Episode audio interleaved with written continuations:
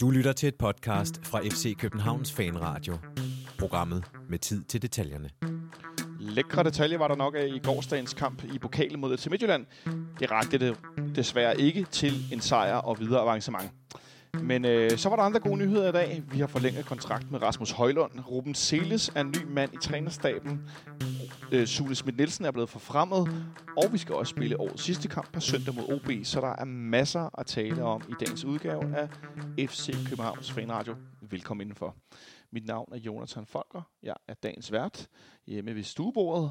Og øh, på online-forbindelsen har jeg to gæster i dag, og det er ingen ringer end fanradions Jonas Christiansen. Velkommen til, Jonas. Jo, tak. Øh, du er øverste mand på skærmen i dag, og nede under dig sidder en i også efteråret, øh, ikke fast, men øh, i hvert fald øh, fast frekventerende gæst, Alexander Elverlund. Velkommen til dig også, Alexander. Tak skal du have. Fast vikar, kan man måske kalde det. Fast vikar, kan man kalde det, ja. Der var lidt, øh, der var lidt tyndt besat på, øh, på de faste pladser i, i dagens anledning, og så var du så sød og vel træde til. Og det er jo skønt, fordi vi har altid nogle gode snakke, i hvert fald mig og Jonas, og, og, og mig og dig, Alexander, så øh, det er første gang, I skal lave øh, podcast sammen med mig. Men det tænker jeg kommer til at gå skide godt. Det gør det jo altid. Det er i hvert fald min oplevelse. Så må ikke, at det kommer til at gå øh, derudad, som det har for vane. Der er som sagt rigtig meget at snakke om. Øh, jeg er gået på juleferie. Jonas er gået på juleferie. Du er ikke gået på juleferie nu, Alexander, fik du lige fortalt. Men øh, humøret er sådan nogenlunde, fornemmer jeg. Øh, på trods af, at vi ikke øh, slog FC Midtjylland i straffesparkskonkurrencen i går. Det kommer vi tilbage til. Jeg synes, vi skal øh, starte med at tale om øh, noget af det rigtig positive. Vi har forlænget Jonas kontrakt med Rasmus Højlund, vores 17-årige øh, angriber. Kan jeg tillade mig at kalde ham angrebstalent, eller er det at tage munden for fuld? Det er han vel. Øh, det er jo... Øh det er jo en af vores øh, nye prospekter. Det er jo, vi har efterhånden fået gang i sådan en produktion, hvor der kommer et par spillere ud fra, fra hver årgang, der, der får lov at prøve sig af på, på første holdet. Øh, nu er det seneste sådan noget uh, Darami og jeg ved det, Ahmed Dagim, hvor Darami jo så har fået slået igennem, kan man vel godt sige. Ja. Øh, øh, hvor uh, Dagim måske uh, de skulle blive et lejeophold. Men nu kommer Rasmus Højlund så som uh, lidt ind på et afbud, som jo ofte gør. Men uh, han virker jo bare til at være en, en fuldvoksen knægt allerede. Jeg kan godt forstå, at folk laver nogle øh, Cornelius-sammenligninger allerede, mest nok af hans øh, statur, men øh, det, det vidner om, at vi efterhånden har et virkelig, virkelig stærkt øh, talentakademi. Alexander, hvad siger du til, at vi har øh, skrevet kontrakt med, med Rasmus Højlund frem til 31. december 2023? En, en ung sød, øh, virker det meget fornuftig fyr, som øh, en eller anden øh, laboratorie har klonet Victor Fischer og Andreas Cornelius og lavet ham til den her unge øh, FCK-angriber? Jamen, det er rigtig fint, og øh, jeg tænker også, at man måske endda havde udstyret ham med en femårig kontrakt, hvis han havde været fyldt 18 år. Øh, nu kan man jo desværre kun give tre år, når øh, folk er under 18. Øh, men han ser, han ser lovende ud. Øh, han øh, har også nogle mangler, og det synes jeg, vi så både i går og her i de sidste par kampe, hvor han øh, måske vil lidt for meget, lægger sit spil lidt for højt an. Øh, der er blandt andet situationen i går, hvor øh, Vilcek han, øh, bliver lidt utilfreds med, han ikke får en aflevering, og jeg kan godt forstå, altså, at der, der træffer han måske en forkert beslutning, men det er jo det, der sker med de her unge knægte. Øh, ellers synes jeg egentlig, han ser rigtig fin ud. Øh, er kommet frem til et par chancer også, øh, har desværre ikke fået den ind. Ja, men lidt held havde han scoret vel både faktisk i, i Farum og i en af de andre kampe, hvor han også har en stor chance ind i parken. Øh, så, så det ser jo meget fint ud. Og også, Alexander, lidt en, en oplevelse, i hvert fald jeg har, at jeg ved ikke, om du er enig, men en, en spiller, som er 17 år, der kan man nogle gange tænke, shit, han falder igennem. Altså, hvor det, niveauet slet ikke er der. Men ja. Højlund, han ligner en, som i nogle situationer spiller helt med, og så i andre, så mangler han lige lidt. Men det kan seniorspillerne jo også. Ja, bestemt. Og, og altså, der er jo ikke øh, noget, han har præsteret, som øh, nogle af vores øh, andre angriber har gjort bedre her i løbet af 2020, kan man sige. Øh, vi har jo været lidt udfordret på den position. Øh, vi har haft øh, en angriber, som har scoret nogle mål, men måske ikke været så meget med i spillet. Så har vi haft nogle angriber, der har været mere i spillet, men ikke scoret så mange mål. Og så har der lige været Jonas Vind, som sådan har været øh, sådan ledestjerne øh, og, og kunne lidt af det hele. Øh, og så som desværre jo nu er corona-ramt. Øh, og ja, øh, så på den led kan man sige, at han har helt klart sin berettigelse øh, i det angriberhierarki, vi har lige nu. Han har noget berettigelse øh, til FCK.dk. Jonas siger, øh, Sunis Nielsen, at Rasmus har været hos os siden U15-tiden. Stor talent som angriber, fysik, fantastisk spark, fokuseret, taktisk klog. En robust fyr med en stærk personlighed, der er god opbygning hjemmefra. det lyder jo som noget, hvor der virkelig kunne være potentiale i at bygge videre langsigtet på en stor karriere som fodboldspiller. Ja, det er det, man ser. Det er jo det, er jo, øh, det, er det man ofte gør, det er, men man, man ser lige, at der, der er noget, og der er et, også et, et vist bundniveau. Altså nu har han jo så spillet de her tre kampe eller noget, og han er ikke faldet igennem med nogen. Eller, han, har haft, han har ikke haft de store udsving i de her kampe, så han viser, at han kommer ind og, og har en presence, så ikke øh, nødvendigvis øh, brager fuldstændig igennem, men, men det er ikke det, vi kan forvente. Men så går man jo ind nu og, og laver en, en forlængelse og smider nogle år på kontrakten, sådan så man man har ham på det, jeg gætter, stadigvæk relativt billige penge, men øh, man har det her potentiale, man kan, der enten kan slå igennem på første holdet, eller man kan skyde afsted på et tidspunkt. Fordi vi vil også være, nu ser det noget bedre ud efter de seneste kampe med Torup, men vi var på, på et tidspunkt i efteråret sted, hvor man vi kiggede ned over truppen og tænkte, vi har Jonas Vind, og vi har Nielsen, som er sådan salgsemner, og så var resten måske sådan lidt øh, begyndt at komme lidt op i årene og så videre. Så det er godt, at vi begynder at se, der, der er trods alt et rul af det der, og der er også næste generation på vej af det der. Så det, det er godt, at holder, vi holder gang i det. Ja, øh, det kan vi godt lige tage med, fordi at øh, folk, der har nået at se øh, den her udgave af, den seneste udgave af FC Københavns Klubhuset, øh, lad os kalde det tv-program, det er det vel nærmest efterhånden. Øh, der får Jes Mortensen sagt noget med de tre spillere, der er unge spillere, der bliver forlænget, men han får sagt noget i den stil. Og øh, det folk har spekuleret lidt i, hvem de to andre må er, fordi det er jo kun Rasmus Højlund, vi har forlænget med. Jeg ved ikke, om det er en fortalelse, eller om det er også der ikke har forstået IS rigtigt, eller noget af den stil, men øh, øh, der, er jo, der er jo nogle andre unge. Victor Christiansen var med i går i truppen. Øh, Alexander Hjelmhoff, Hjelmhoff har været ind over en periode, så det vil måske nogle af de her spillere, vi kunne forestille os, Jonas. Ja, det, det, det, de er jo garanteret i et eller andet dialogforløb med, med mange af dem, og garanteret rigtig tæt på med, med, de, med de to andre også. Det er nok, det er nok derfor, at, at, de, de, at han nævner, at de, de er så tæt på. Øhm, og det, det giver jo god mening, at hvis de, de har, det er garanteret også noget, de har planlagt i længere stykke tid. Vi, vi ser lige efteråret anden, og nu begynder vi at komme ind mod afslutningen, så er der tid til at lave noget af det her papirarbejde. Ja, og så skal vi jo heller ikke glemme øh, Bøving, som jo er småskadet lige nu, men som jo også så rigtig spændende ud i de kampe, han nåede at få. Øh, han kunne også være en af dem, man måske kiggede på at forlænge. Det lyder ganske sandsynligt. Øh, og manden, der har forlænget kontrakten med Rasmus Højlund, det er Sune Schmidt Nielsen, som jeg citerede før, som øh, har været øh, talentchef i, i FC København ude i FCK Talent. Nu er han blevet udnævnt til det, der hedder udviklingsdirektør. Man må sige, der sker noget med positionerne og stillingerne og stillingsbetegnelserne. Det der med navne på stillingerne, det er noget, jeg godt kan grine en gang imellem. Øh, men, øh, men udviklingsdirektør, det der til at, til at føle på, det er knap så fluffy, som det godt kan være. Øh, Sune har været i FC København siden 2008, arbejdet med talenter, og så øh, skal han nu sidde i en, en ny rolle. Øh, en rolle, som, ja, som handler øh, om at udvikle øh, hele talentdelen, sådan som jeg forstår det. Øh, en spiller, eller ikke en spiller, men en, øh, Øh, hvad skal vi kalde det, en, en træner, en, en, en direktør af en art, eller hvad skal, jeg, jeg ved ikke, hvilken udtryk man skal bruge øh, om sådan en som Sune Schmidt lige i den sammenhæng, men sådan en, en, en person, der har været så længe i klubben, Alexander, hvad, hvad, hvad, hvad tænker du om, at man, man flytter øh, ham ind i en ny rolle på den her måde, i den her transformation, som hele den, det sportslige setup er på vej igennem? Jamen, det synes jeg er meget positivt, fordi der har været en del øh, forandringer her øh, de sidste par måneder, og øh, når vi har kompetente folk, som jeg absolut betragter Sune som, så, så synes jeg kun, det er fint, at man, man rykker dem frem i bussen. Man kan sige, at det hele er blevet kastet lidt op, og det er svært at finde ud af, hvor det så lander med titler og stillinger osv., fordi alt er lidt nyt. Som jeg forstår det, så er det netop ikke bare talentudvikling, altså rent sports, men klubudviklingsprojekter, han skal være en del af. Øh, ja. Øh, noget med at få alle folks kompetencer i spil, tror jeg, der blev skrevet i den der pressemeddelelse, så det, der er måske også en øh, halv HR-rolle indover og så videre, øh, og, og det kunne han sikkert være god til. Jeg kender ikke Sune andet, end hvad jeg har hørt i, i diverse podcasts og interviews, der har været med ham, men, men der er jo ingen tvivl om, at han er en dygtig mand, fordi det han har udrettet med... Øh, først uh, School of Excellence og nu øh, uh, FCK-talent.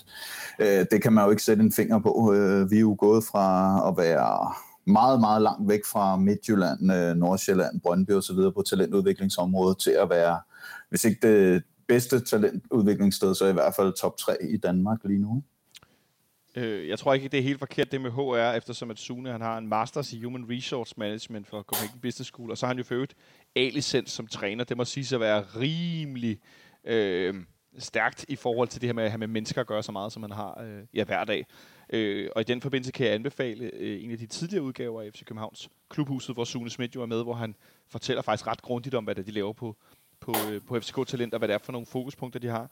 Øh, Jonas Sune, han får sagt noget i stil med, eller ikke i stil, med, han får sagt til citat øh, på fck.dk, at vi skal være ambitiøse i vores evne til at udvikle os som fodboldklub inden for de forskellige centrale sportslige øh, processer for at øge vores internationale konkurrenceevne. Og han siger videre, vi ønsker at spille med de bedste i verden inden for alle fagområder, og dette stiller krav til nytænkning, højt kompetenceniveau og ikke mindst evnen til at samarbejde på tværs af alle fagområder. Vi kommer, i, øh, vi, kommer til, vi kommer til at igangsætte forskellige sportslige udviklingsprojekter med afsæt i vores øh, strategi 2019 plus projekter, som alle skal bidrage til et større sportsligt output. Hvad, hvad tænker du, når du hører øh, de her flotte ord? Jamen det, det gør mig ret fortrøstningsfuld. Uh, Sune har jo så været, eller Sune Schmidt Nielsen har jo været nærmest en af stabiliteterne i alt det her kaos, der har været i efteråret, hvor, hvor alle er blevet kastet op i luften, og det hele er blevet eksploderet, så har han ligesom stået frem som en af de steder i klubben, hvor det virkelig fungerer. Øh, og det er også derfor, jeg tænker, at han nu vokser ind i den her rolle. Jeg tænker lidt, altså nu hedder han udviklingsdirektør med også fokus på en sportslig udvikling.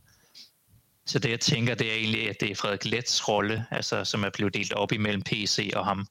Så han tager nogle af den her udvikling af klubben, og, øh, og hvor skal vi hen sådan på lang sigt, øh, og så videre, og så tager PC måske noget af transferdelen af det. Så det, det, det, det, det ansvar ligesom bliver splittet ud på de to. Så jeg er ret fortrykningsfuld, og jeg tror egentlig også, at han kan, at Sanges kan vokse ind i den rolle, også på første holdet. Øh, også fint, at vi kan holde ham, sådan så han ikke er, også er en af dem, der tænker, nu skal jeg prøve det næste i min karriere. Hvad siger du til den tanke, Alexander, om at splitte det her område op, og så få PC ind på et eller andet tidspunkt, forhåbentlig før, før en siden, før, eller før 1. april i hvert fald, og så øh, fordele noget af det med Sune Schmidt, PC, og så, øh, øh, øh hvad han hedder han, øh, åh, nu har jeg lige tabt tråden, har vores ven, der er blevet op. Undskyld? Rommedal. Ja, så det er selvfølgelig Daniel Rommedal, det var ham. Okay, den var langt væk, det ved jeg ikke, hvor den var. Øh, men at man får ligesom nogle flere felter øh, på de her positioner. Jamen, øh, det er spændende, som øh, Jonas lige sagde, og som jeg også fik nævnt, så er det hele blevet kastet lidt op i luften, og øh, jeg tror også, at rollen øh, for Sune kommer til at dække nogle af de områder, som Johan Lange havde. Altså, så jeg tror, det bliver sådan lidt øh, på tværs af Frederik Let, Johan Lange og måske øh, nogle øh, nye opgaver, som, øh, som Sune kommer til at dække her. Øh, jeg lavede mærke til, at da Rasmus Falk fik forlænget, at det var Kvist og Rommedal, der sad der. Og det var jo tidligere Rommedal og Johan Lange og så Ståle. Så ja. der har været, altid været sådan tre personer, eller de sidste par år i hvert fald, omkring sådan noget kontraktforlængelse og nye spillere osv. Der var kun to, hvor jeg går ud fra, at PC kommer til at sidde der i stedet for Kvist fremadrettet. Og så er spørgsmålet, skal en uh, Sune Schmidt være en del af den trio også omkring spillerhandler, eller bliver han holdt ligesom uden for det, og så er det Rommedal og øh, PC, der kommer til at styre det. Ikke? Og det er sådan lidt, det ved man ikke rigtigt, hvor, hvor det ender. Uh, men han, jeg tror, han kommer til at brede sig ret meget ud over uh, forskellige roller. Interessant i hvert fald. Øh, jeg synes, det er, det er fint at se, at man... Den her plan, jeg i hvert fald måske lidt fanoffensivt og lidt utålmodigt fik, øh, fik efterlyst for ledelsen, at jeg savnede. Jeg har jo ikke helt fået den fremlagt endnu, men man ser langsomt i hvert fald nogle, nogle bevægelser hen imod, hvad det er, de gerne vil med, med i hvert fald organisationen i, øh, i FC København. Er der noget andet, vi skal sige om det her, eller skal vi bare øh, gå videre til den, til den næste øh, tilføjelse til, øh, til organisationen, fordi det vælter jo ind med, med, med tilføjelser i de her dage, fordi at, øh, altså, jeg, jeg, må, jeg må sgu indrømme, jeg blev overrasket tidligere i dag, øh, i morges, klokken, ja, det var det klokken lidt i ni, kan jeg se, at så var der pludselig en, der skrev til mig, øh, øh, Ruben Silles bliver assistenttræner. Og så tænkte jeg, hvad for noget? Var det ikke ham, der var i Aarhus? Og jo, det er det ganske rigtigt. Øh, spanske Ruben Siles, som øh, hvad hedder det, øh, har været i AGF, som var øh, tilbage i Valencia på deres akademi, og nu er han så blevet, blevet hentet til København. Han starter, når, øh, når vi starter på træningsbanen efter vinterpausen, tænker jeg, før vi tager på, øh, på træningslejr. Øh, det kom noget bag på mig, Alexander. Hvad, hvad var din umiddelbare reaktion? Jamen, øh, fuldstændig det samme. Øh, den havde jeg ikke øh, set komme, også fordi man har snakket så meget om øh, Næstrup, og jeg ved godt, at medierne har været ude og sige, at den er stadigvæk ikke lukket, at øh, han kunne sagtens blive øh, assistenttræner også. Øh, men jeg havde ikke set det komme, øh, men jeg synes, det er en meget spændende tilføjelse til truppen, fordi øh, da han var i AGF, må jeg indrømme, at jeg ikke vidste noget som helst om ham, men jeg kan huske, da han stoppede, blev der skrevet en del artikler og podcast, jeg tror det var i Mediano og sådan noget, var de inde på, at han måske havde en ret stor del af æren for den udvikling, AGF havde taget de sidste par år. Øh, ja. hvor David Nielsen måske mere blev set som sådan indpiskeren og øh, manden, øh, der, der øh, ligesom skulle styre det til kamp og så videre, så var han øh, mere sådan grå eminence, der stod for træningen og ja, og, og altså øh, varetog øh, rigtig mange af de øh, roller, som øh, en cheftræner måske faktisk øh, tager sig af. Altså lidt ligesom da vi havde Ståle som manager, så sådan en slags første assistent eller øh, first team coach-agtig. Den rolle øh, så jeg ham lidt i, øh, i AGF, øh, den måde det blev beskrevet på. Så, så jeg synes, det ser spændende ud. Jonas, øh, der bliver øh, på FCK.dk, så fortæller William Kvist om, at de har haft ham på listen, som en, de har overvejet igennem længere tid. Øh, han har noget inspiration, har en masse idéer, han skulle være meget, meget taktisk dygtig, øh, og være sådan en, der er meget, meget grundig, øh, øh og ikke, hvad hedder sådan noget, øh, og meget øh, striks, også med træning, og man altså, øh, har høj øh, træningsmoral. Øh, Jes Torp øh, omtaler ham som en, han, han godt kender, øh, og Ruben Celis siger til, at han havde en fantastisk tid i AGF, rejste tilbage til Spanien, og så kom den her mulighed, og han siger, at da FCK henvendte sig, mærkede med det samme, at det føltes rigtigt at blive en del af så stor en klub, omgivet dygtige spillere og træner hver dag. Øh, FCK er en klub, der vil spille med de bedste, og ved at hårdt arbejde er basen for succes, med fokus på præstationen hele tiden. Sådan er mit mindset også, så jeg var aldrig i tvivl. Så med Sune Schmidt over den her rolle, med, øh, som Alexander er inde på lidt, måske nogle øh, dele af hans job fra nogle af de forskellige. Nu Ruben Seles ind i, i, i den her stilling. Alexander nævner det kort, det her med Jes, Jakob Næstrup. Der er helt blevet lukket ned for den her snak. Kunne man forestille sig øh, Ruben Seles som en en type assistent, og så Jakob Næstrup kom til som, som en anden type assistent? Ja, det kunne jeg godt se. Øh, jeg blev også overrasket, øh, men øh, det lyder som om, at den her stilling nede i Valencia har været sådan en midlertidig stilling, hvor han ligesom har haft mulighed for at kunne søge videre, hvis det rigtige tilbud kom, og det kom så her. Og jeg forestiller mig også, eller det billede, jeg får ind i hovedet, er også det her med manden, det, det, det taktiske geni, der står bagved den karismatiske cheftræner. Sådan det, det er lidt det, det billede, man sådan får af det også efter hans AGF-tid. Men det lyder også som om, at han er også, han har også tidligere været jeg tror det var oppe i Norge. Øhm, så der, øhm, der kan det også være, at han overtager nogle af de her ting, som øh, ham, øh, hvad hedder han, Adam Finley, øh, vores øh, analytiker, der blev nubbet videre af Ståle, han, han stod for. Øh, han, var, han var lidt ked af, at vi mistede, at, at Ståle tog ham med, så jeg tror egentlig, det er fint, hvis vi får lidt kompetencer ind der, der kan bibeholde det. Og så synes jeg, at nogen skrev lidt omkring, at han er, han er god til sådan noget dødbold og defensivt arbejde, så det kan være, at øh, han får nogle speciale områder på det på den del af det. Ja, der bliver i hvert fald øh, bygget op omkring, øh, kan vi kalde, skal vi sige, PC og Jastorup som de to sådan på toppen, som henholdsvis cheftræner og sportsdirektør. Der bliver sat et hold rundt om. Øh, vi snakker om Jakob Næstrup. Øh, tror I, der kommer andre til, umiddelbart? Bare det er helt gratis at gætte. Øh, hvor der ellers kunne komme nogle, nogle stykker ind, Alexander? Nej, altså, jeg kan ikke lige se, hvad, hvad, hvor vi øh, ellers skulle mangle nogen. Jeg er lidt i tvivl faktisk, det må jeg indrømme. Der, der må I meget gerne lige øh, guide mig, men øh, målmandstrænerpositionen, hvordan det ser ud. Øh, det er Kim Christensen. Er det bare Kim? Det er øh, Kim, ja. Okay, ja, men altså, så kan jeg ikke rigtig se, hvor der ellers, øh, hvor der ellers skulle komme noget ind. Jonas? Jamen, jeg tænker sådan, altså der er, der er jo blevet rykket en del rundt nede i, øh, i talentafdelingen, i så alt det her midlertidigt setup. Jeg ved ikke, om Hjalte og Jakob Brøgning skal derned igen, eller det så rykker rundt en gang til. Jeg tænker, mangler vi ikke stadigvæk en Chief of Scouting? Har der ikke været søgt efter sådan en igennem et, et godt stykke tid, faktisk? Jo, det er godt pas. Og vores, øh, vores søster podcast, inden for Absalon, de lavede sådan en to timer, to og en halv timers lang øh, udsendelse omkring setupet. Der snakker de meget omkring øh, analyseafdelingen, at der er der er vi ret få folk i forhold til, hvad man ellers kigger rundt ud i Europa, så det kunne man godt sige, at det, det, det, det er et område, hvor vi godt kan udvikle klubben ja. på at blive bedre på den del af det. Men ellers tænker jeg, at hvis, øh, hvis vi lander Næstrup, så begynder teamet omkring første hold at være der. Det kan være, at vi skal have en specifik analytiker øh, i samspil med Ruben Selles, men ellers så, øh, så tror jeg, at det begynder, prikkerne begynder at falde på plads. Ja. ja, men det er selvfølgelig rigtigt, fordi der var jo også lige ham, altså udover Frederik Let, så var der ham, som Ståle snuppede med til det norske landshold. Øh, også en øh, analytiker, øh, så, så jeg kan godt se, at det ser lidt tyndbenet ud der, så det var nok et meget fint sted at kigge. Ja, lad os se, hvad der sker. Jeg synes i hvert fald, det er interessant, at vi fik en lille julegave i form af forlængelse med, øh, med Rasmus Højlund, og så oven i købet også øh, en assistenttræner ind, som, øh, kan hjælpe til. Nu Hjalte Nørgaard også assistenttræner oppe. Vi må se, hvad der sker i den nærmeste fremtid. noget, der i hvert fald øh, skete i nær fortid, også det er øh, det her, øh, øh, hvad hedder det, kan vi kalde det et fanmøde, som jeg faktisk var inviteret til øh, med relativt kort varsel.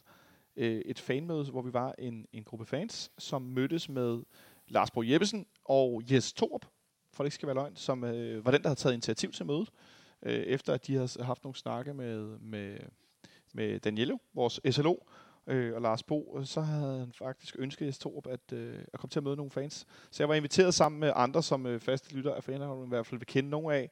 Lars Thor, formand for fanklubben, øh, Ace, tidligere kaber på 612, øh, Bryde og Noah fra 612-foreningen, også for Urban Crew, folk, der har været i miljøet i rigtig mange år, øh, og en anden gammel ven af fanradioen og løvteam, Christian Hertz, og ikke mindst David fra øh, Copenhagen Sundays. Og det var et meget fint lille uformelt møde, der, hvor Jesper ligesom hilste på, og vi fortalte, hvor, hvor vi stod hen i parken og så videre. Sådan nogle, sådan nogle, altså helt, hej, hvem er vi, hvem er du? Og han fortalte lidt om, hvordan det var at være kommet til, til København og så videre. Det, det var der ikke meget øh, hokus pokus i. Han ville bare gerne række hånden ud og sige, øh, hej, jeg, jeg vil gerne være en del af jeres klub, og det synes jeg egentlig var et meget fint og uformelt budskab. Øh, så vi snakkede sådan kort frem og tilbage. Meget mere var der ikke i det. Men jeg tror også, det var sådan lidt, at hvis vi nu var til alle kampene på stadion, så ville det være lidt nemmere at have en fornemmelse af, hvordan øh, fanmiljøet var, og hvem der ligesom øh, kommunikerede. Men det er lidt svært med corona, når der, når der nogle gange er 175, og andre gange er der 223, og det er sådan lidt, det, det, jeg kan godt forstå, at han er lidt på, på blindside. Så der var ikke så meget andet end, øh, end det egentlig. Øh, så det var egentlig bare meget fint lige at hilse og sige hej. Jeg håber, vi har tid til at lave en, øh, en længere snak med, øh, med dig, når vi når øh, hen på den anden side af, af træningslejren, og øh, du har fået måske skiftet nogle spillere ud, øh, fået nogen ind, fået nogen ud, øh, haft lidt mere øh, double pass. Er det det, man kalder når man træner to gange? Hedder det det? Ja, der jo, bliver nikket her på den anden ende af internetforbindelsen. Tak, tak. Øhm, så det var egentlig God ikke så meget andet end, end, øh, end det, som der også kan læses om på, på fck.dk. Så øhm, ja, jeg havde bare lovet, der var en, en lytter, der skrev til os på, på Twitter, om ikke jeg kunne, en lytter, der hedder Færingen på Twitter, eller en medfan, som spurgte, om ikke jeg kunne fortælle lidt om det, fordi jeg sidder på et billede på fck.dk og har krydset arme. Øh, Men jeg vil da gerne lige sige til det, altså jeg synes jo, det er virkelig godt af Jes at tage det initiativ. Øh, jeg tror, det var dig selv, der skrev på et eller andet sted, at øh, det virkede oprigtigt som om, at det faktisk var på ja. hans initiativ, og ikke noget klubben havde initieret og sagt, at det var på hans initiativ. Og uanset om han gør det, fordi han rigtig gerne vil møde fansene og så videre, eller ej, så er det i hvert fald også strategisk en god beslutning, fordi han har jo nogle store skår, han skal udfylde, så hvorfor ikke få fans fansene på sin side. Øh, så, så jeg synes, det uanset øh, hvad baggrunden har været, så har det været en rigtig god beslutning at, at prøve at lave det her. Netop også fordi fansene jo ikke kan møde ham i virkeligheden på grund af de her restriktioner. Jonas? Jamen, jeg synes også, det, det, det er et enormt sympatisk initiativ lige at prøve at række ud til nogle af sådan, de forskellige fangrupperinger og høre, hvor, hvor er folk egentlig henne.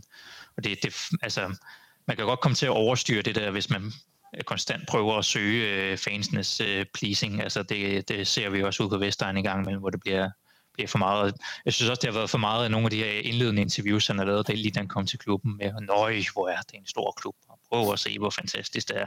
Altså det blev lige lidt for meget, inden det øh, kom i gang. Så, så det her, det, det synes jeg, det, det er en god måde at gøre det på, og noget, som ikke, han ikke behøver, men hvor han, øh, han reelt gerne lige vil, vil få en fornemmelse af, hvem er det egentlig, jeg er kommet ind til her også. Ja, øh, jeg kan kun sige, øh, som du nævner, Alexander, det her jeg faktisk glemt, at jeg fik skrevet ind på, på fanklubbens forum sidelinjen, at det virkede enormt oprigtigt, og at det var første gang, jeg mødte Jes Torup, men han øh, fremstår for mig klart som det er, jeg kan ikke finde det danske udtryk, øh, øh, som, som en people's person, altså en, en person, der, der forstår mennesker, øh, og derfor har brug for at være tale med folk, for ligesom at fornemme, hvor de er henne. Øh, så, øh, så for mig gav det rigtig god mening, at han selvfølgelig vil, snakke med nogen, fordi ellers er det svært at finde ud af, hvor de er henne. Så øh, det, vil bare, det havde jeg bare lovet at lige at kort og, og referere. Så øh, det var i hvert fald en meget, meget positiv oplevelse for mig, og øh, lige at møde vores nye øh, cheftræner.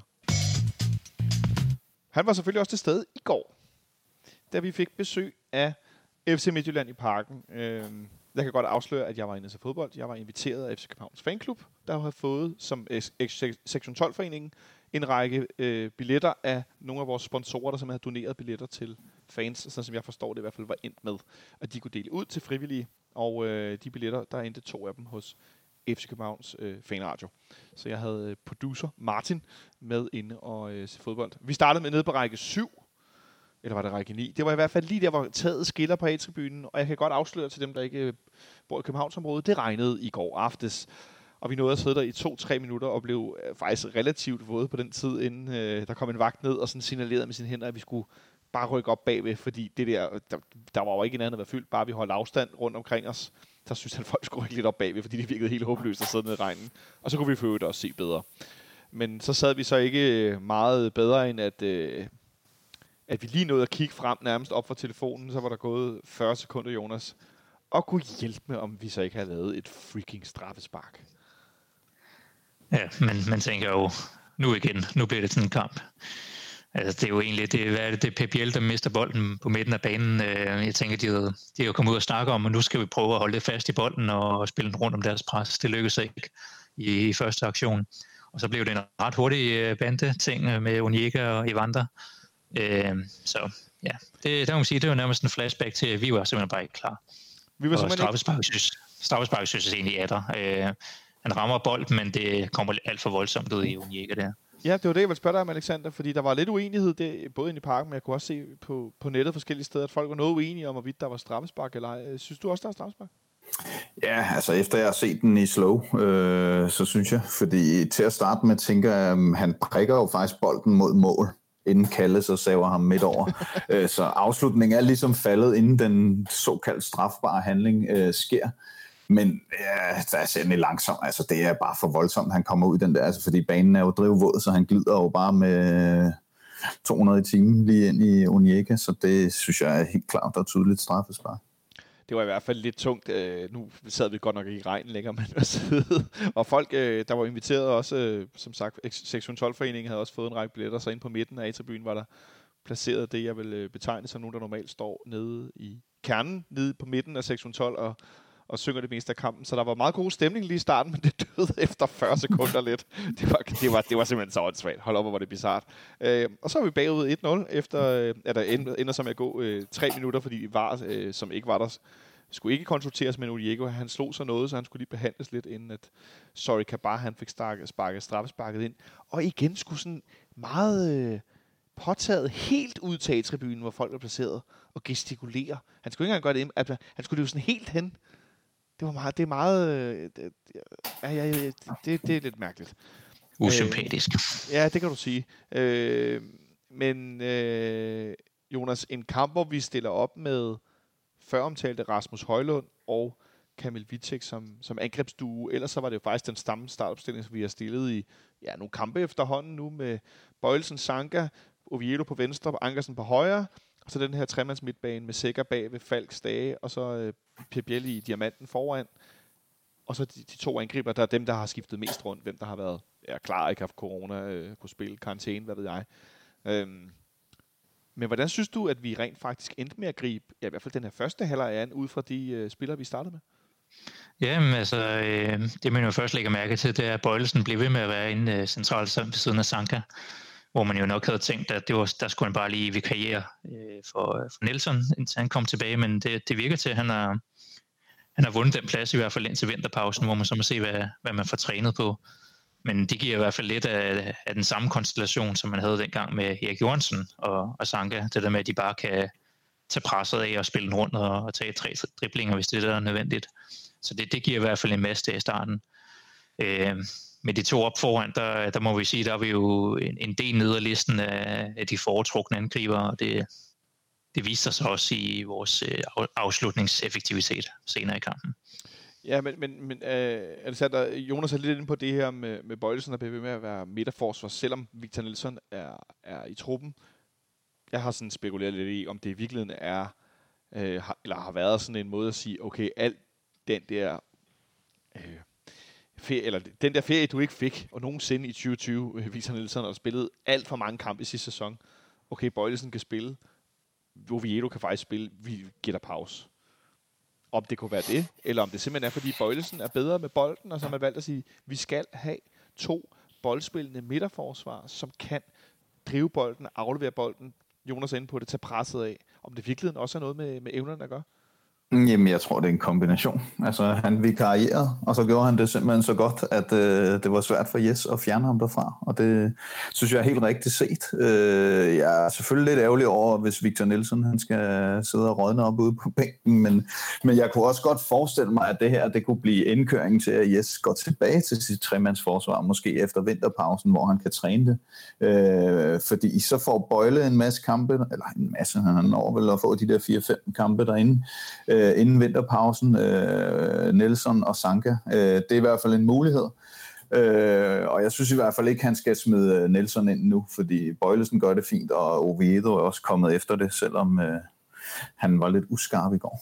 Ja, han var lidt uskarp i går, det kan vi godt springe frem til, fordi der går ikke så lang tid, så får vi udlignet på øh, det, jeg vil kalde øh, et gøjlermål. Øh, Jens Dage, der øh, går frem i det her pres, som har været en af vores ja, store succeser i efteråret, efter den ændrede øh, spillestil, øh, Jonas, at, at man presser, man presser højt, man presser i, for du skal sige, i vinkel, sådan ud i den ene side, hvor modstanderen har bolden, og giver dem plads i den modsatte side, men som veksler man over. Jeg ved ikke, hvad sådan noget hedder i fodboldtermer. Det er jeg simpelthen ikke dygtig nok til at kunne, øh, kunne bruge det her korrekte udtryk.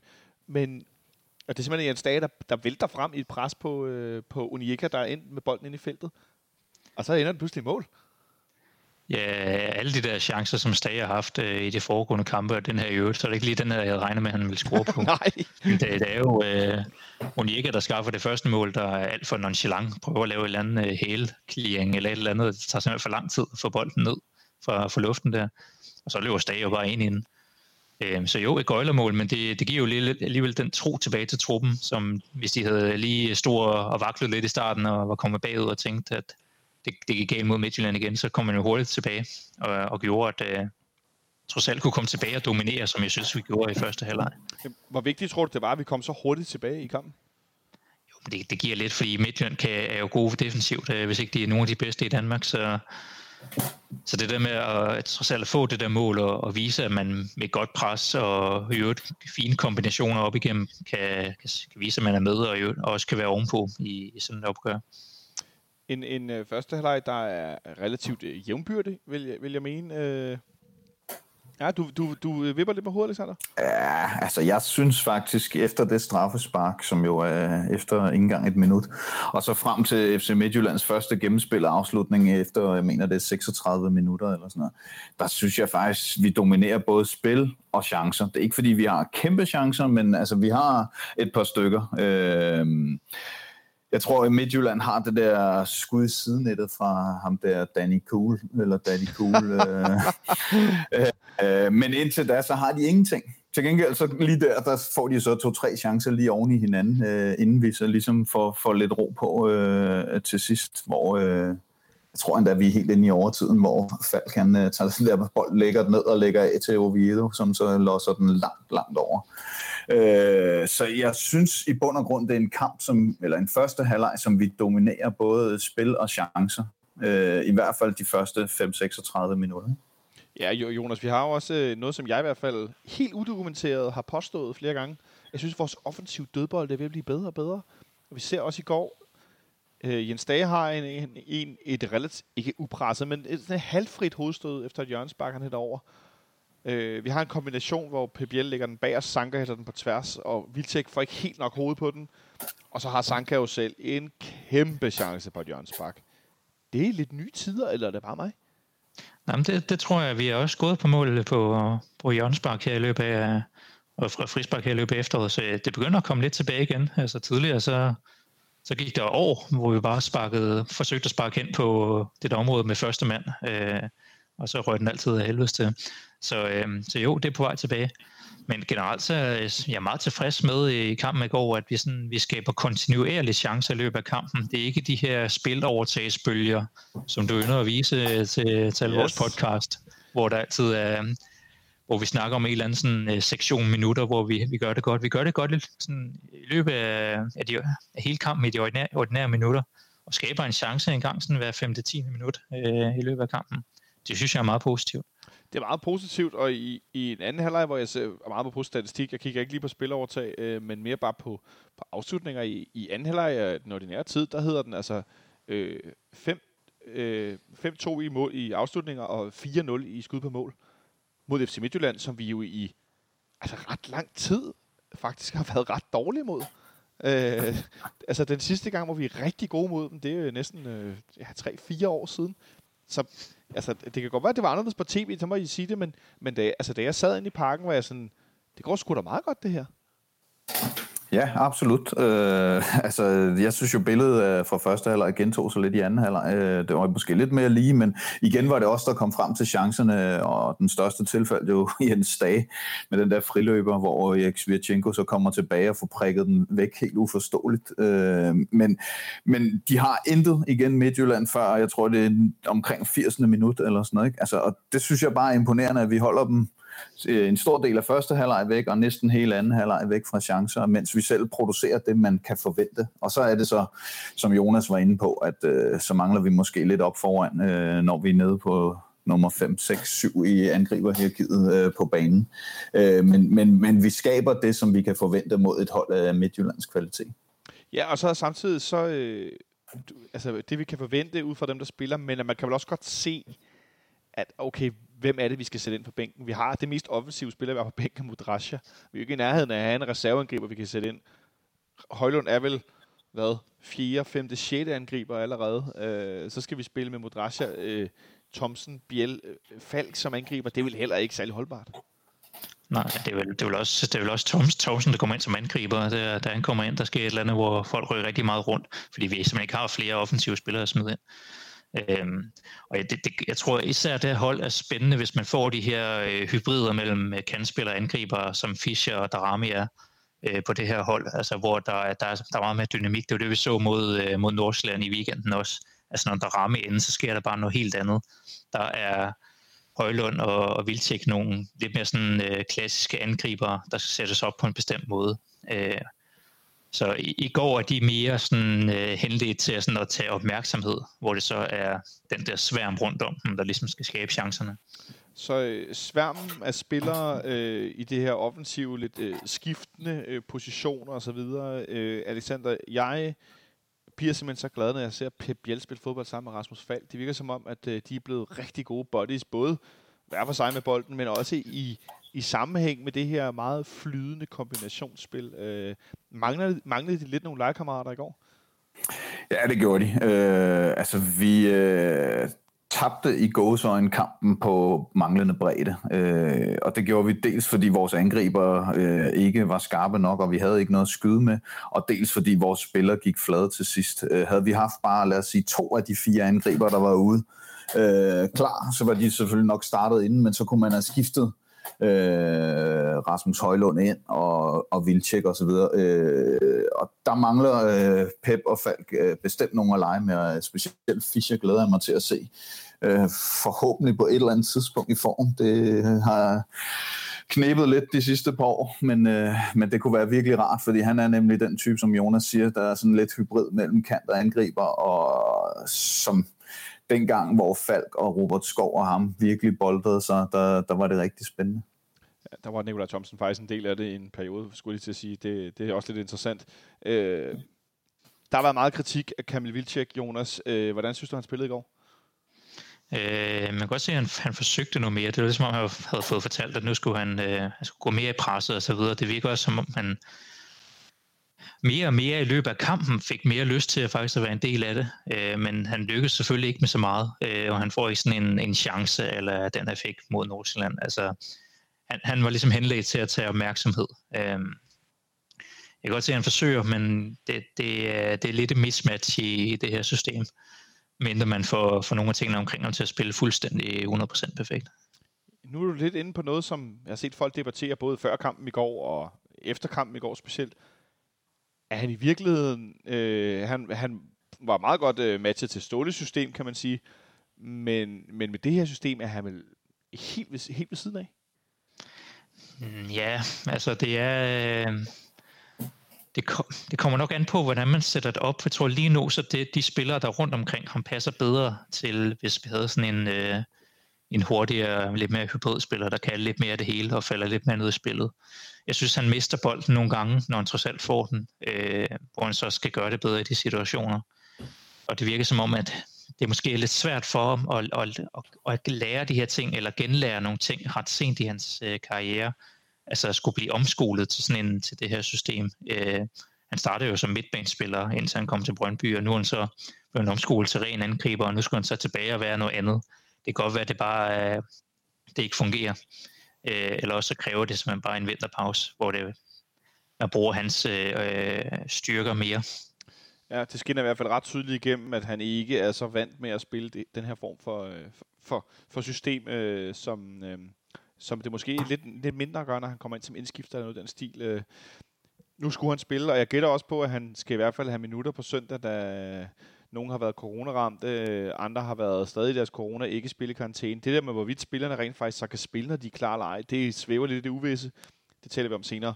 Øh, jeg vil hellere øh, høre dig, øh, Alexander. Øh, sådan en kamp som i går mod FC Midtjylland går 1-1 i den ordinære kamp. Øh, vi venter med at skifte øh, så langt vi kan i kampen. Nikolaj Thomsen kommer ind øh, for Højlund efter 73 minutter. Han så noget træt ud den unge mand, det kan man godt forstå.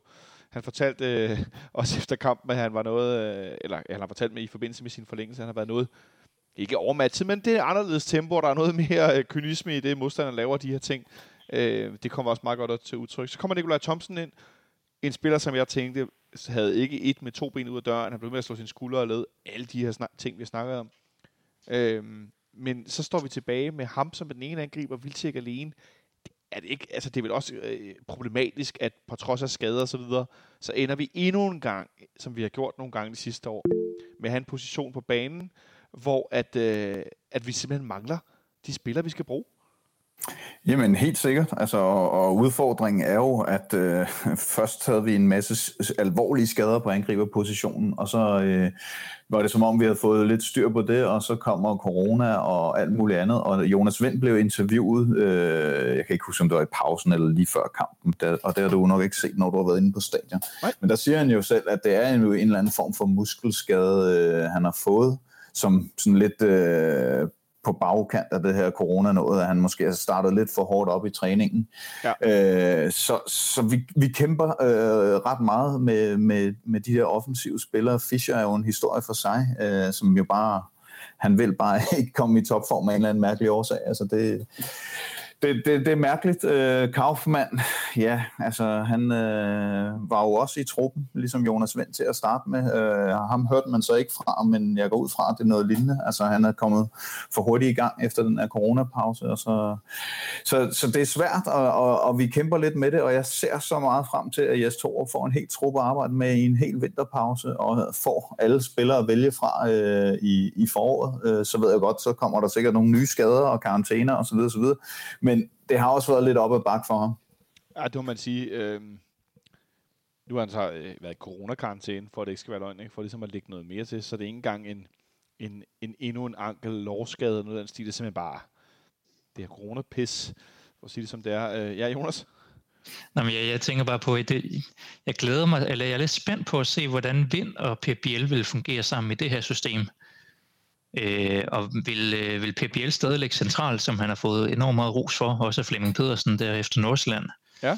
Øh, jeg kommer bare til at tænke, kommer de til at løbe i vejen for hinanden, eller skaber det faktisk så meget dynamik, fordi Jonas Vind også bevæger sig meget rundt og er så teknisk øh, god, som man som modstander ikke rigtig ved, hvor de her modstandere, de her angriber er henne. Øh, eller øh, ender de med at, og ikke at kunne spille sammen. Det, det er jeg lidt spændt på, for jeg vil gerne have, at de begge to var på banen samtidig faktisk. Jeg synes, vi fik lidt svar på Jes Torups tanker omkring det i går, altså netop med Vilcek. Altså han søgte jo faktisk noget mere ned i banen, end han plejer. Øh, og hvis det er den rolle, Jonas Vind får, øh, så er han jo noget bedre til at håndtere bolden end øh, Kamil Vilcek.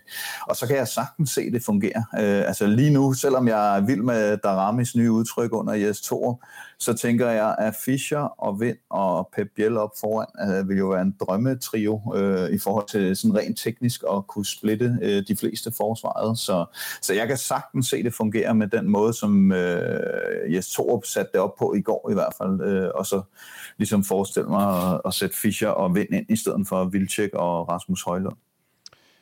Jeg må indrømme, at uh, tanken om uh, Mohamed Darame, Jonas Vind og Pep Biel, den, jeg er jo kæmpe Victor Fischer-fan men fordi Mohamed Darame er så øh, stærk en mod en, i modsætning til de to andre, øh, Pep som diamant, forreste diamant på midten, og så de to foran, så vil jeg faktisk hellere have Mohamed Darame end Fischer. Jeg tænker, jeg ender med at sidde og sige det, men fordi at vi har nu set i nogle kampe i, i Nordsjælland, i, i Haderslev. Det her direkte spil, det der med, som jeg altid råber, eller både af tv'et og på stadion, direkte, gå nu direkte, altså udfordre din direkte mand, forsøg at gå forbi ham. Og vi så det, inden da Rami blev skadet op i farven. Han tog, gik, udfordret to-tre modstandere, gik nærmest forbi dem, øh, øh gik forbi en, gik forbi to i en anden situation. Så bliver han så fiberskadet, for, øh, gætter jeg på, det er.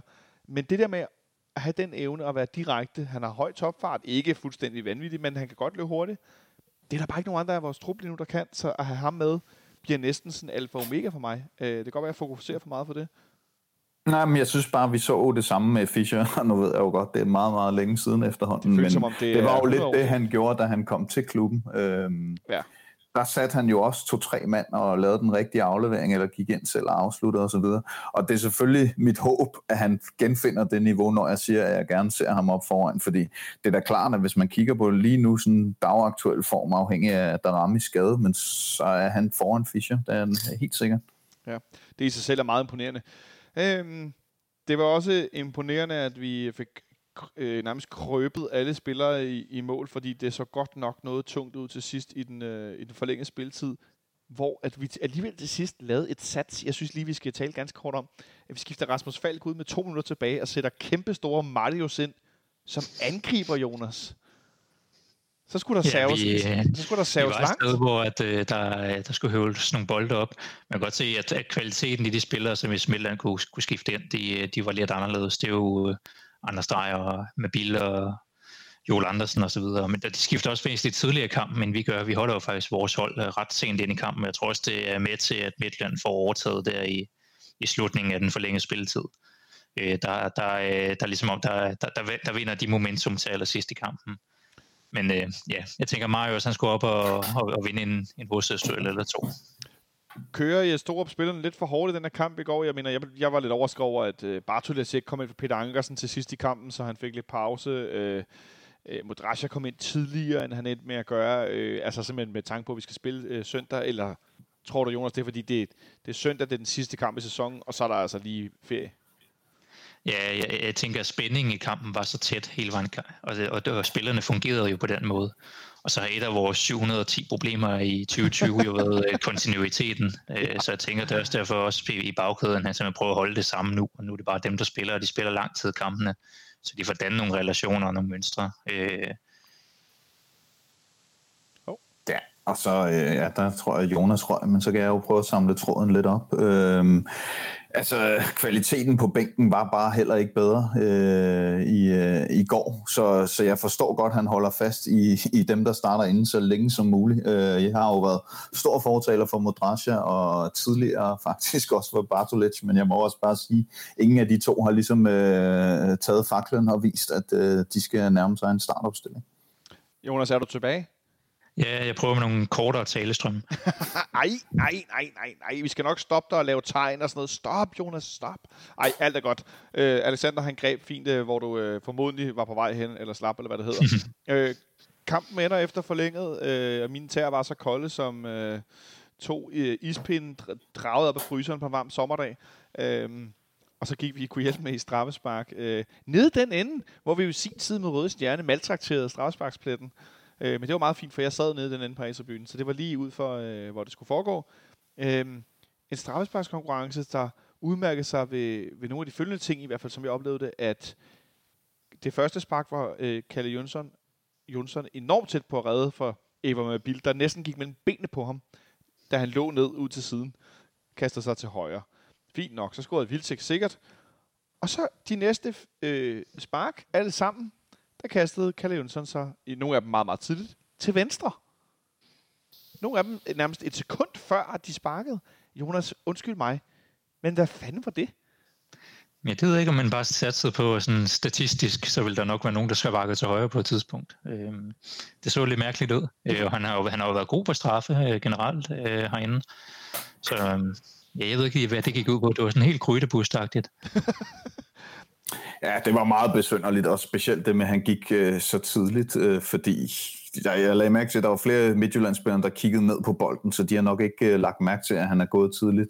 De har besluttet sig, inden de sparker, men der var også øh, blandt andet øh, Evander, men et par stykker mere, som altså, kiggede på ham, og øh, så blev det sådan lidt øh, Mexican øh, shootout-agtigt, hvem, øh, hvem øh, løfter først et øjenbryn, og det gjorde øh, Kalle altså bare hver eneste gang, ikke? og det så meget mærkeligt ud, specielt fordi han hoppet til venstre næsten hver gang. Det gjorde han jo på nær det allerførste, så fløj han til venstre. Øh, det, det var altså, det, det var næsten komisk til sidst, og så ender det jo med, at øh, 5-5, og øh, Brian Oviedo scorer det sidste straffespark meget fint. Paulinho sparker, og så fyrer Nikolaj Thomsen bolden et stykke over mål, øh, og så ryger vi så ud af den her øh, pokalturnering på den her åndssvage måde i, i en kamp, så vi måske godt kunne have vundet ordinær spilletid. Jeg synes, vi i hvert fald gjorde, øh, gjorde nok til at skulle vinde kampen. Vi ender med at ryge ud.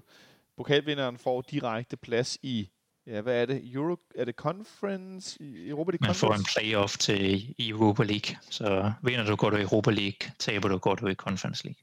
Okay, så man i hvert fald sikrer noget gruppespil af en eller anden art, hvis man vinder pokalturneringen i år. Det synes jeg for øvrigt er rigtig, rigtig fint, at det nu rent faktisk giver noget, i stedet for en stor uh, gummisjek altså, 100 Det ligner jo lidt unægteligt mindst to danske hold i uh, gruppespil til næste år, uh, og måske endda tre, ikke? fordi uh, den danske mester jo også er, er det seedet hele vejen til... Nej, jeg kan ikke helt huske det, men der er i hvert fald noget med, at den danske mester har rigtig gode chancer for også at komme i noget gruppespil. Ikke? Fordi ja, man, der er chance. Hvis, jeg kan ikke huske, om man starter i næst sidste CL-runde, så hvis man vinder den, så er man garanteret EL-gruppespil eller noget af den stil. Ikke? Så, men, så på øh, den måde ser det jo fint ud, men, øh, men det skulle helst have været os, der var gået videre i går, for som du siger, vi var det bedste hold på banen. Øh, og selvom der var en FC Midtjylland-spiller i et interview, der sagde, at han synes, det var fair nok, at, øh, at de vandt, så, øh, så synes jeg faktisk kun, det var til aller, aller sidst, at vi, øh, var så færdige, at vi ikke øh, kunne ligesom stikke kniven ind. Og straffespark er jo bare ren lotto. Altså Svirchenko, han sparker på underkanten af overlæggeren, øh, og den kunne lige så godt være røget ud igen, og så var vi gået videre, for så var vi aldrig havnet i de der ekstra fem spark, øh, som vi så aldrig nåede. Men, øh. Nej. Hvor efterlader det så efter i går, Jonas? Øh, en god præstation med et endnu et nederlag til FC Midtjylland?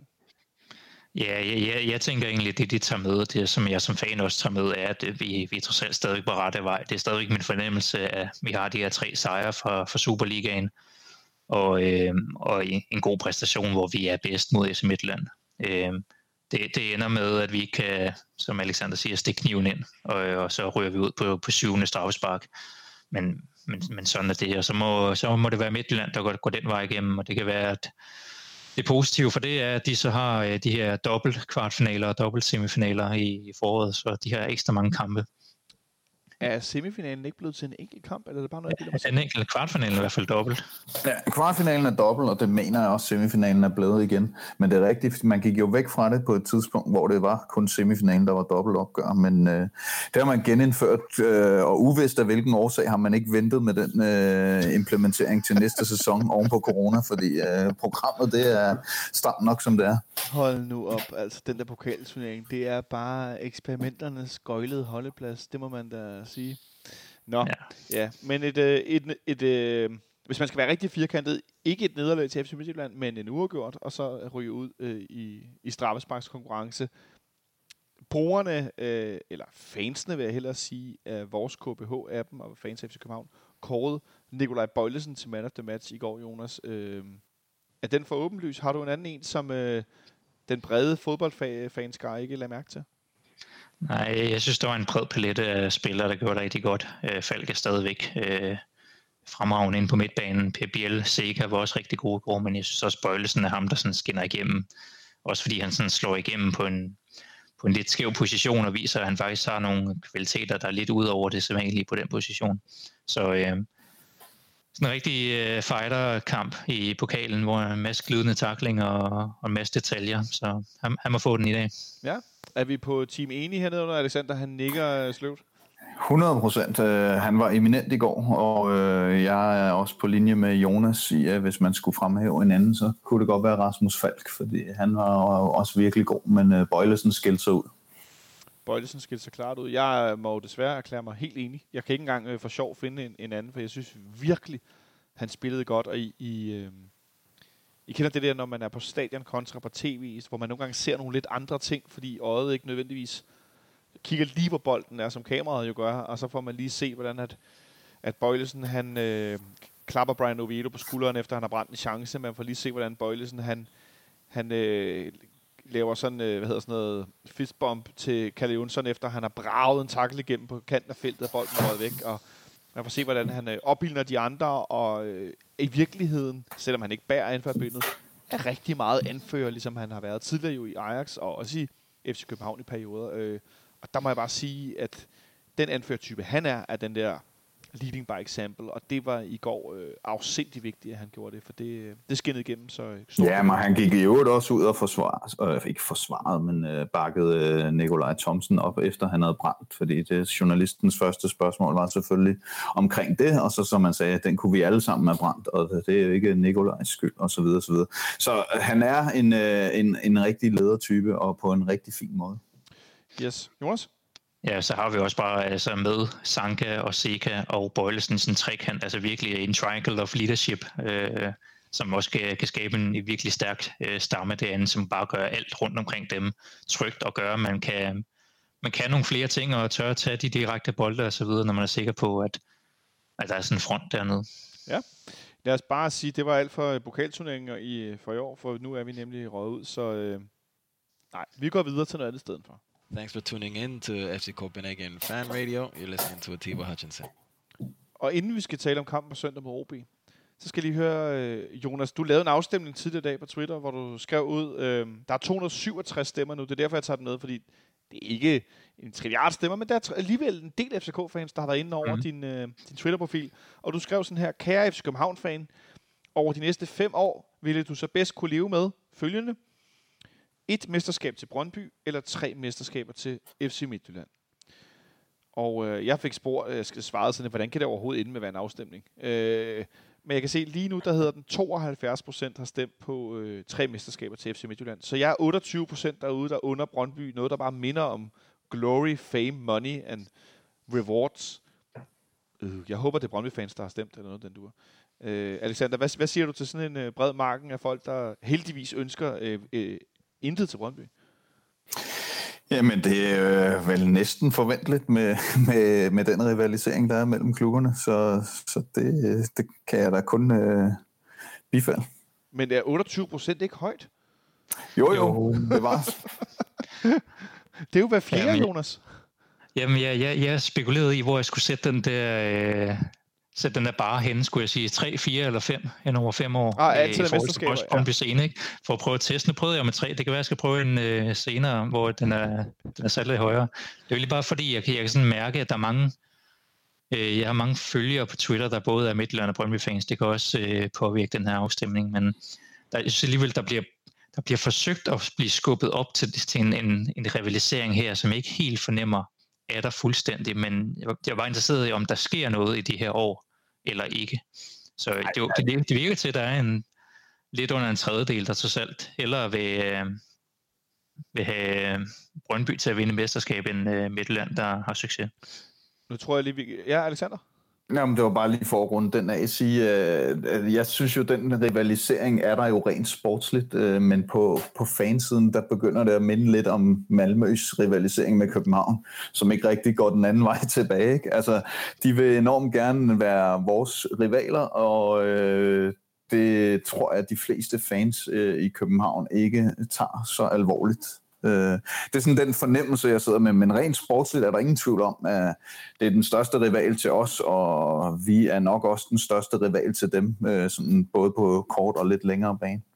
Ja, det er så, jeg sidder lige og tænker, er det ikke nærmere noget med, altså vi er ærkerivaler, fordi historien tilskriver, at vi også er rivaler. Vi kan ikke lide hinanden. Det vil altid være rivalisering, men at de efter 15 års øh, mest øh, dårlige resultater er mere den her historiske ærkerival, end de er den egentlige sportsrival, eller hvad?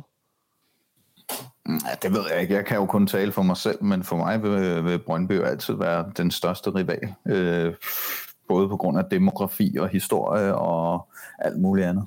Ja, interessant. Jonas, nu gør jeg lige det, mens vi er on er, så, øh, eller sidder her op til Så uh, retweeter jeg lige for Fanradions uh, Twitter-konto dit, uh, din afstemning, så vi kan se, om vi, vi kan få nogle flere folk til at, uh, til at uh, hvad hedder det, og, uh, at gå ind og stemme. Så øh, hvis du hører det her, og øh, afstemningen stadig er i live, så øh, ind og se, om du kan påvirke øh, afstemningen. Og komme med en Jamen, jeg, synes, jeg synes bare, det er interessant at prøve at, at se, hvor, hvad, hvad betyder egentlig, hvad, hvad danner de her rivaliseringer? Fordi der er ikke nogen tvivl om, at, at Brøndby og FCK-rivaliseringen er jo også meget øh, lokalt forankret, eller sådan, at, at klubberne er tæt på hinanden. Jeg fornemmer også meget det her med, det gør ufattelig meget for min egen øh, mit eget forhold til, til den rivalisering, at der er en masse på kontoret og i min vennekreds, der er Brøndby-fans, som, som går og håner mig, hvis de vinder, og som er øh, dødirriterende. Eller omvendt. Øh, jeg møder ingen FC Midtland-fans i København, eller i min omgangskreds generelt. Så det gør mig ikke så meget. For trods af, at hvis man sådan kigger rent historisk, så det tidspunkt, hvor SK og FC Midtland har rivaliseret hen over de her sidste 5-6 år, svarer jo meget i sådan en årrække til Brøndby FCK-rivalisering i starten af nullerne. Så det er ikke fordi, der sådan har været lang tid, men det kan også have noget at gøre med, øh, at Brøndby-rivalisering er jo sådan imprintet i os øh, i den i den årgang, vi også er. Øh, og det gjorde meget, mens vi var i en, i en bestemt alder, det, hvad det, det ligesom betød noget. For mig er det meget min skoletid, øh, hvor det virkelig var, var noget, der indbrændte sig.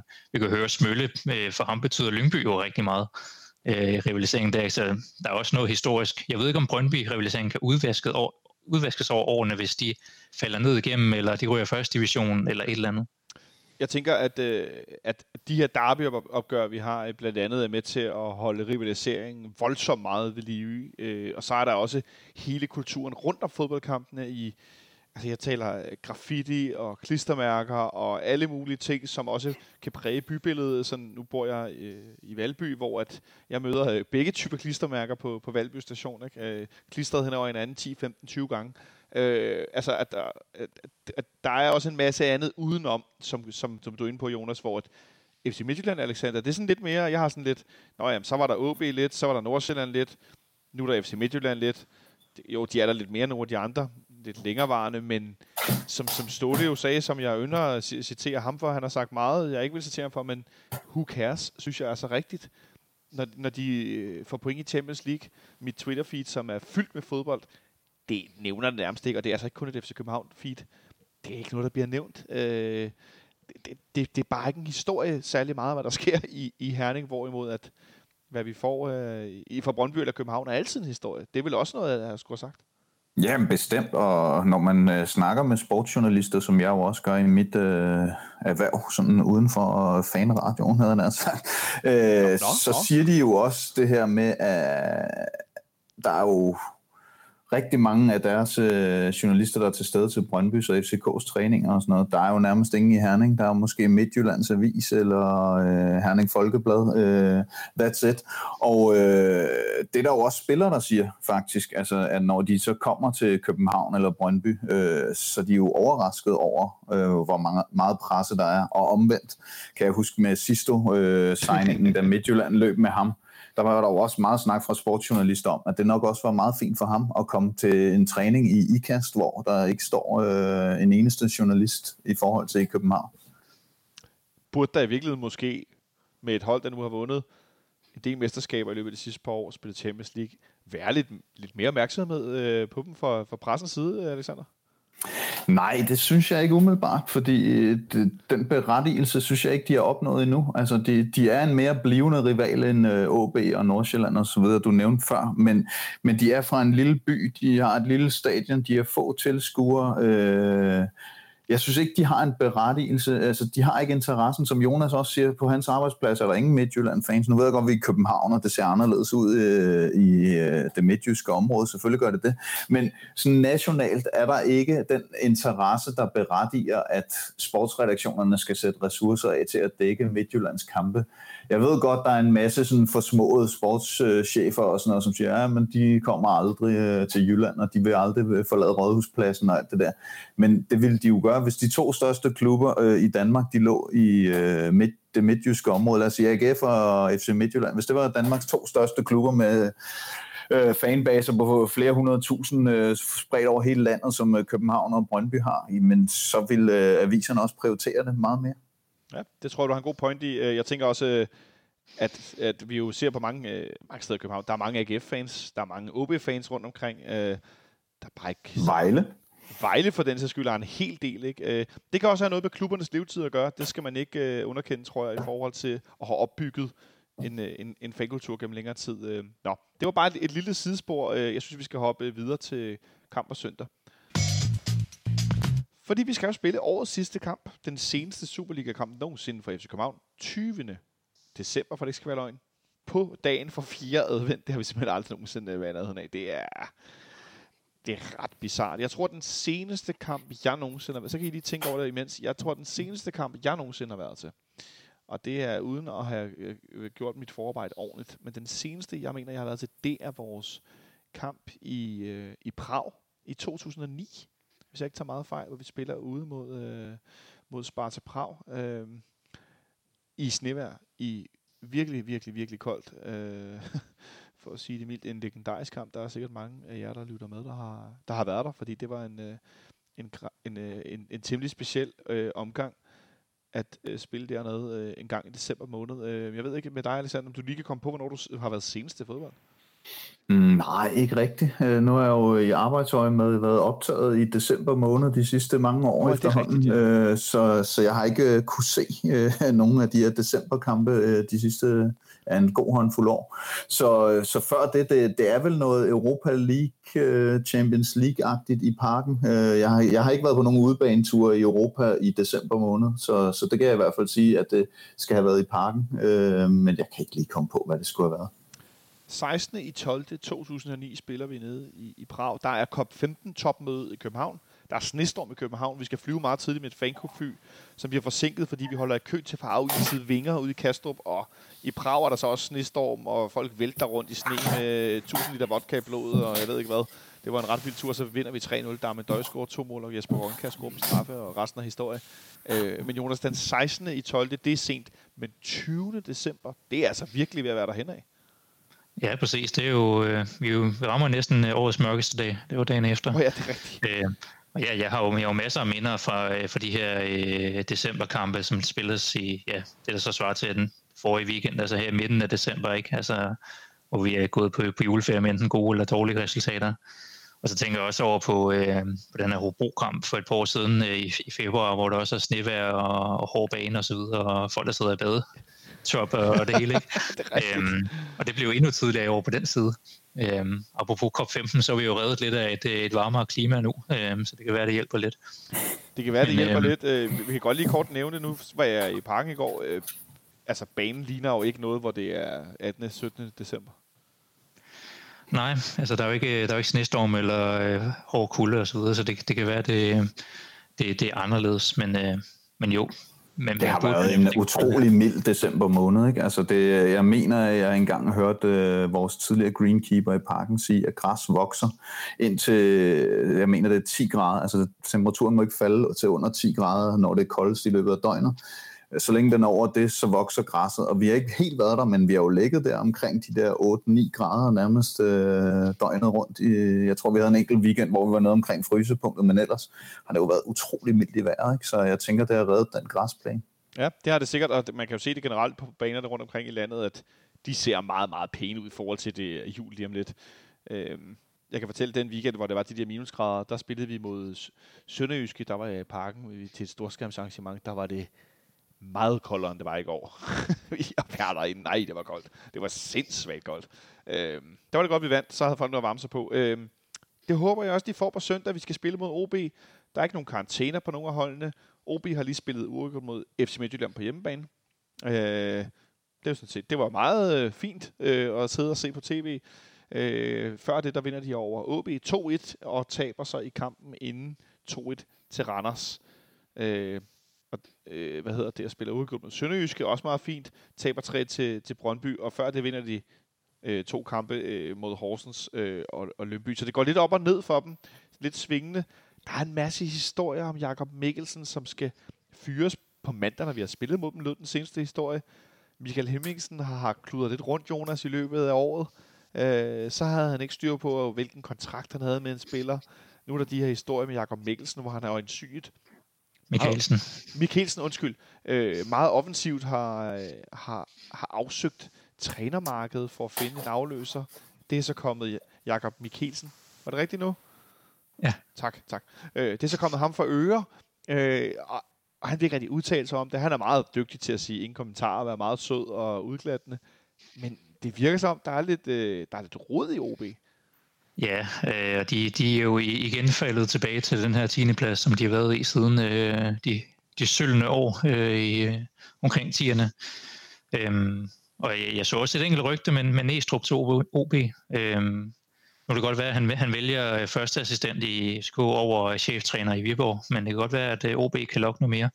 Ellers er der rygter om øh, man, øh, hedder det, Frederiksen inden for, for Brøndby, at han skal derud, og de laver et eller andet bytte. Øh, Jan Bæk, der skulle have lun på Mikkelsen.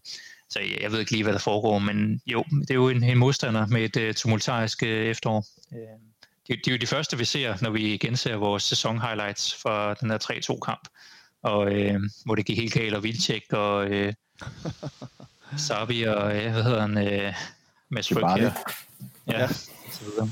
Men øh, siden da er det så altså ikke gået, øh, har de ikke kunne følge op på den.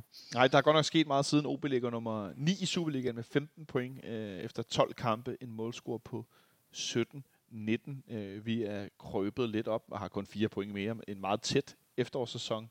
Ligger nummer 6 med 19 point, for øvrigt også som nummer 7 OB og nummer 5 Randers. Men øh, ovenover så er der kun 21 point og 24 point, så det er ikke fordi, at, at vi er langt bagefter på nogen måde overhovedet. Det fik Midtjyllandsspillerne før også bemærket efter kampen i går, at de, de, øh, de var, der var flere af dem, der klart fik sagt, at de vidste godt, hvem der var deres største guldkonkurrent. Det ville nok ende med at være, være os. Det var de faktisk egentlig ikke i tvivl om, at nu kom vi tilbage. Det, det var i hvert fald det indtryk, jeg fik af deres øh, kommentarer. Er det fornemt, Alexander, bare at sige, at nu skal vi slutte efteråret med at vinde over OB, og så har det hele set lidt bedre ud til sidst. Slut færdig. Nej, fordi det skal vi. Øh, altså, jeg synes, OB har været dårlig her i efteråret. Øh, jeg synes, vi øh, på nær et straffespark i går, så har vi holdt øh, clean sheet tre kampe i træk. Øh, altså, så i åbent spil har vi ikke lukket mål ind, og jeg er med på, at vi har givet enormt mange chancer væk stadig, og det gjorde vi også i går. Øh, eller ikke enormt mange, men vi gav nogle store chancer væk også i går, øh, og det skal vi selvfølgelig have styr på, men vi kan i hvert fald tage det med os, at vi kan holde øh, Øh, nullet øh, nu i forhold til tidligere. Øhm, og der er det jo bare sådan, at mod OB har vores kampe tidligere været målfattige, men altså de sidste syv kampe, der tror jeg, de fem af dem er med fire scoringer eller mere.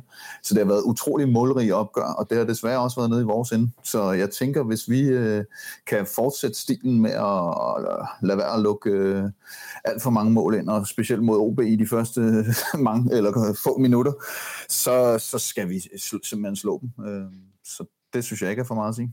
Nej. Hvad skal vi slå dem med, Jonas? Øhm, de er jo, de er jo gået, de er jo famlet lidt efter øh, formationerne i, øh, i OB, kan jeg kunne se. Men altså gå tilbage til den her 4-3-3 med, øh, med en falsk 9, så vi kommer til at lægge mano og mano øh, over for dem, hvis vi spiller vores 4-3-3 også med, med hængende nier. Og så har de en del skader, så øh, det, det plejer jo til at sige, når man spiller samme formation i øh, stort set samme stil, så, så vinder de bedste spillere. Så det er det, jeg tænker, vi, vi egentlig bare skal fortsætte med det, vi har gjort indtil videre, og så må, må de bekymre sig om, hvordan de stopper os først. Ja. Kunne du forestille dig, at der var nogle af spillerne, som havde spillet 120 minutter i, i går i, i pokalkampen mod FC Midtjylland, som trængte lidt til et hvil her, eller kører man bare fuldt på med startopstillingen, og så kan man skifte undervejs med, hvad der nu er? Jeg, jeg forestiller mig, at han bare kører på. Det kan godt være, at der, der er noget data, der siger, at der, er, der skal være en udskiftning eller to. Og det er jo nok nogle af dem, der er tættest på truppen, altså øh, Nikolaj Thomsen eller en øh, Modrasja måske. Det var, det var de første to, der blev skiftet ind i går. Øh, det, det er ligesom dem, der kommer ind. Så ved jeg ikke, om øh, hvor mange corona-situationen øh, ser ud for nogle af vores, vores mange angriber. Nej, det, det er der vist ikke rigtig nogen, der ved endnu, før vi kommer øh, nærmere en, en, øh, en sidste træning i går. Nu sidder de her og kigger på statistikken, og det er meget interessant, at vi jo i lang tid mod OB, både på udebane og hjemmebane, øh, helt tilbage fra 2015 taber vi 1-0 i OB. Så spiller vi 1, 2, 3, fire kampe i træk, hvor vi vinder både ude og hjemme. 2-0, 3-0, 4-1, bang. Så taber vi 1-0 i Odense i en kamp i 2017, hvor der ikke er nogen tilskuere, efter vi har lavet øh, ballade ude i Brøndby. Øh, det ballade, det kan I sikkert godt regne ud, var 2017. Der var noget med et hegn, der blev en låge, der blev åbnet, og noget politi, der skulle på banen. Øh, og så øh, spiller vi hele ja, holder, vi spiller seks kampe i træk med sejr mod OB. Hvor, altså, vi vinder 1-0, vi vinder 1-0, vi vinder 6-1 på hjemmebane. Voldsomt. 1-0 igen, 4-0, 3-2, 2-1, og så taber vi så 3-2. Men i en lang, lang periode har i hvert fald Ståle Sobakken og FC København haft et ret godt tag på, øh, på OB. Altså, nu spiller vi på en noget anderledes måde. OB minder noget om sig selv, som de har gjort i lidt forskellige måder øh, de sidste ja, mange år efterhånden. Hvordan tror du, at, at OB kan gribe an, at vi nu faktisk kommer og spiller øh, meget øh, let øh, offensivt? Jeg tror, at de øh, kommer til at få problemer, fordi øh, på trods af, at rigtig mange synes, at Jakob Mikkelsen er en rigtig dygtig træner, så synes jeg faktisk, at han er lidt taktisk udfordret. Altså, jeg synes, han har svært ved at matche øh, bedre taktisk indstillet hold, øh, og det tror jeg også bliver tilfældet mod os. Øh, jeg er rimelig sikker på, at han får svært ved at, at lave en, en, en plan, der kan stoppe vores spil. Selvfølgelig igen afhængig af de angriber, vi kan stille med, fordi havde det Vildtjek og Højlund igen, så, så er det lidt at skyde med løs krudt, øh, og så kan det blive svært at vinde en kamp, men jeg har i hvert fald svært ved at se os tabe den. Du har svært ved at se os tabe den, Jonas. Er du lige så optimistisk som Alexander? Ja, altså det er jo, det er jo nærmest lidt for godt at tro på, at vi simpelthen bare slutter efteråret af med at vinde fire streg. Så, øh, men, men jeg tænker, det, det er en god modstander at møde på det her tidspunkt, hvor de også selv er lidt udfordret. Så øh, jeg håber på, at vi bare trumler igennem og kommer fint på ferie. Nu får du lige nævnt det, Alexander, øh, før jeg vil have spurgt øh, Jonas om det. Øh, men, men, men lad os nu sige, at Højlund og Alexander spiller, øh, eller Alexander Vildtjek spiller igen. Hvad, øh, hvem er det så, der skal sætte det? Hvem er det så, der skal gøre, at det løse krudt, eller måske Højlund, endelig får hul på bylden, som vi rent faktisk kommer derhen og kan vinde kampen? Jamen, så er det jo Falk og Pep Biel, øh, som skal skabe det. Øh, og så øh, så vi jo i går både Peter Ankersen, der sparker fuldstændig forbi en bold, og Oviedo, der har to-tre gode afslutninger, at vores backs faktisk kommer med frem. Øh, så jeg tænker, at det øh, sådan spillemæssigt kommer til at hvile meget på Falk og Pep, og afslutninger, der kan det også sagtens være vores backs, der kommer i spil, hvis ikke vi har noget mere at skyde med fra øh, de offensive positioner. Ja, så kunne det blive lidt, Jonas, måske, som vi så med, med, med Seca og, og Falk, der var dem, der fik scoret målene, at det bliver lidt, måske for Sanka putte den her hovedstødsafslutning ind efter hjørne, eller altså sådan noget, det, så skal vi ligesom belige os på noget andet. Ja, præcis. Eller også så, øh, så kan det netop være, at øh, Jakob Mikkelsen prøver at overtænke sig selv og sige, okay, nu må vi stoppe Pep Biel og Rasmus Falk og prøve at gøre noget anderledes. Altså, det er helt store taktiske oplæg. Øh, og så det faktisk ender med, at enten Højlund eller Vildtæk får, får den plads, de så skal bruge. Øhm, så det ender med at blive dem. Altså, det er simpelthen bare øh, sådan omvendt logik nærmest. Ja, omvendt logik. Det, altså, det lyder meget godt. Jeg, jeg fornemmer sådan en, ikke overstadet, men sådan en, en jævn optimisme øh, lige inden jul. Landet er morlæst lukket ned af corona.